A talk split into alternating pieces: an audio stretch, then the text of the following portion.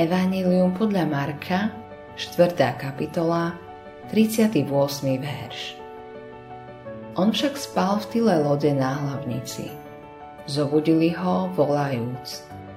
Nedbáš, majstre, že hynieme?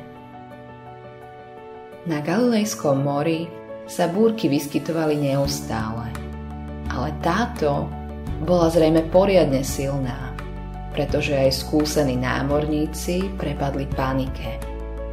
Ježiš a učeníci sa vydali na svojom člne na druhý breh, no strhla sa silná búrka. Ježiš medzi tým spal v zadnej časti lode.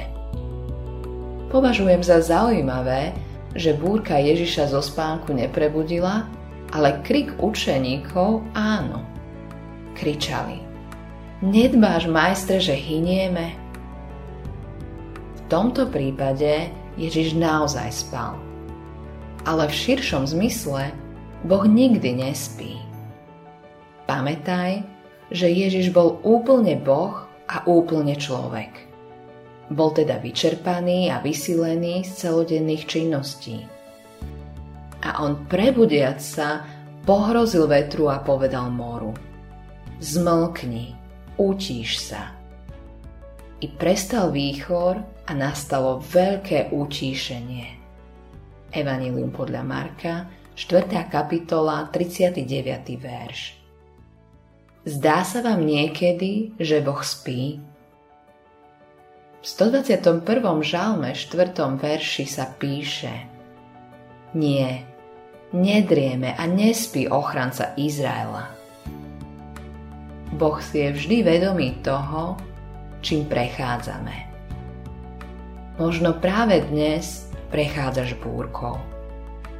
Pod slovom búrka mám na mysli ťažkosti, problémy alebo možno dokonca tragédiu. A podobne ako učeníci si hovoríš, Páne, teba to nezaujíma? Venuješ mi vôbec pozornosť? Búrky prichádzajú do našich kresťanských životov.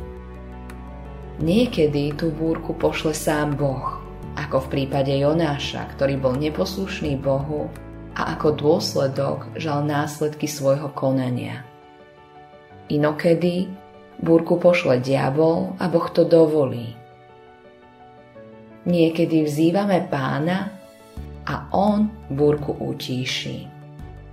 Inokedy je s nami a podporuje nás počas búrky. Ale vec jedno. Búrky netrvajú väčšine. Majú svoj začiatok, stred a koniec. Autorom tohto zamyslenia je Greg Laurie.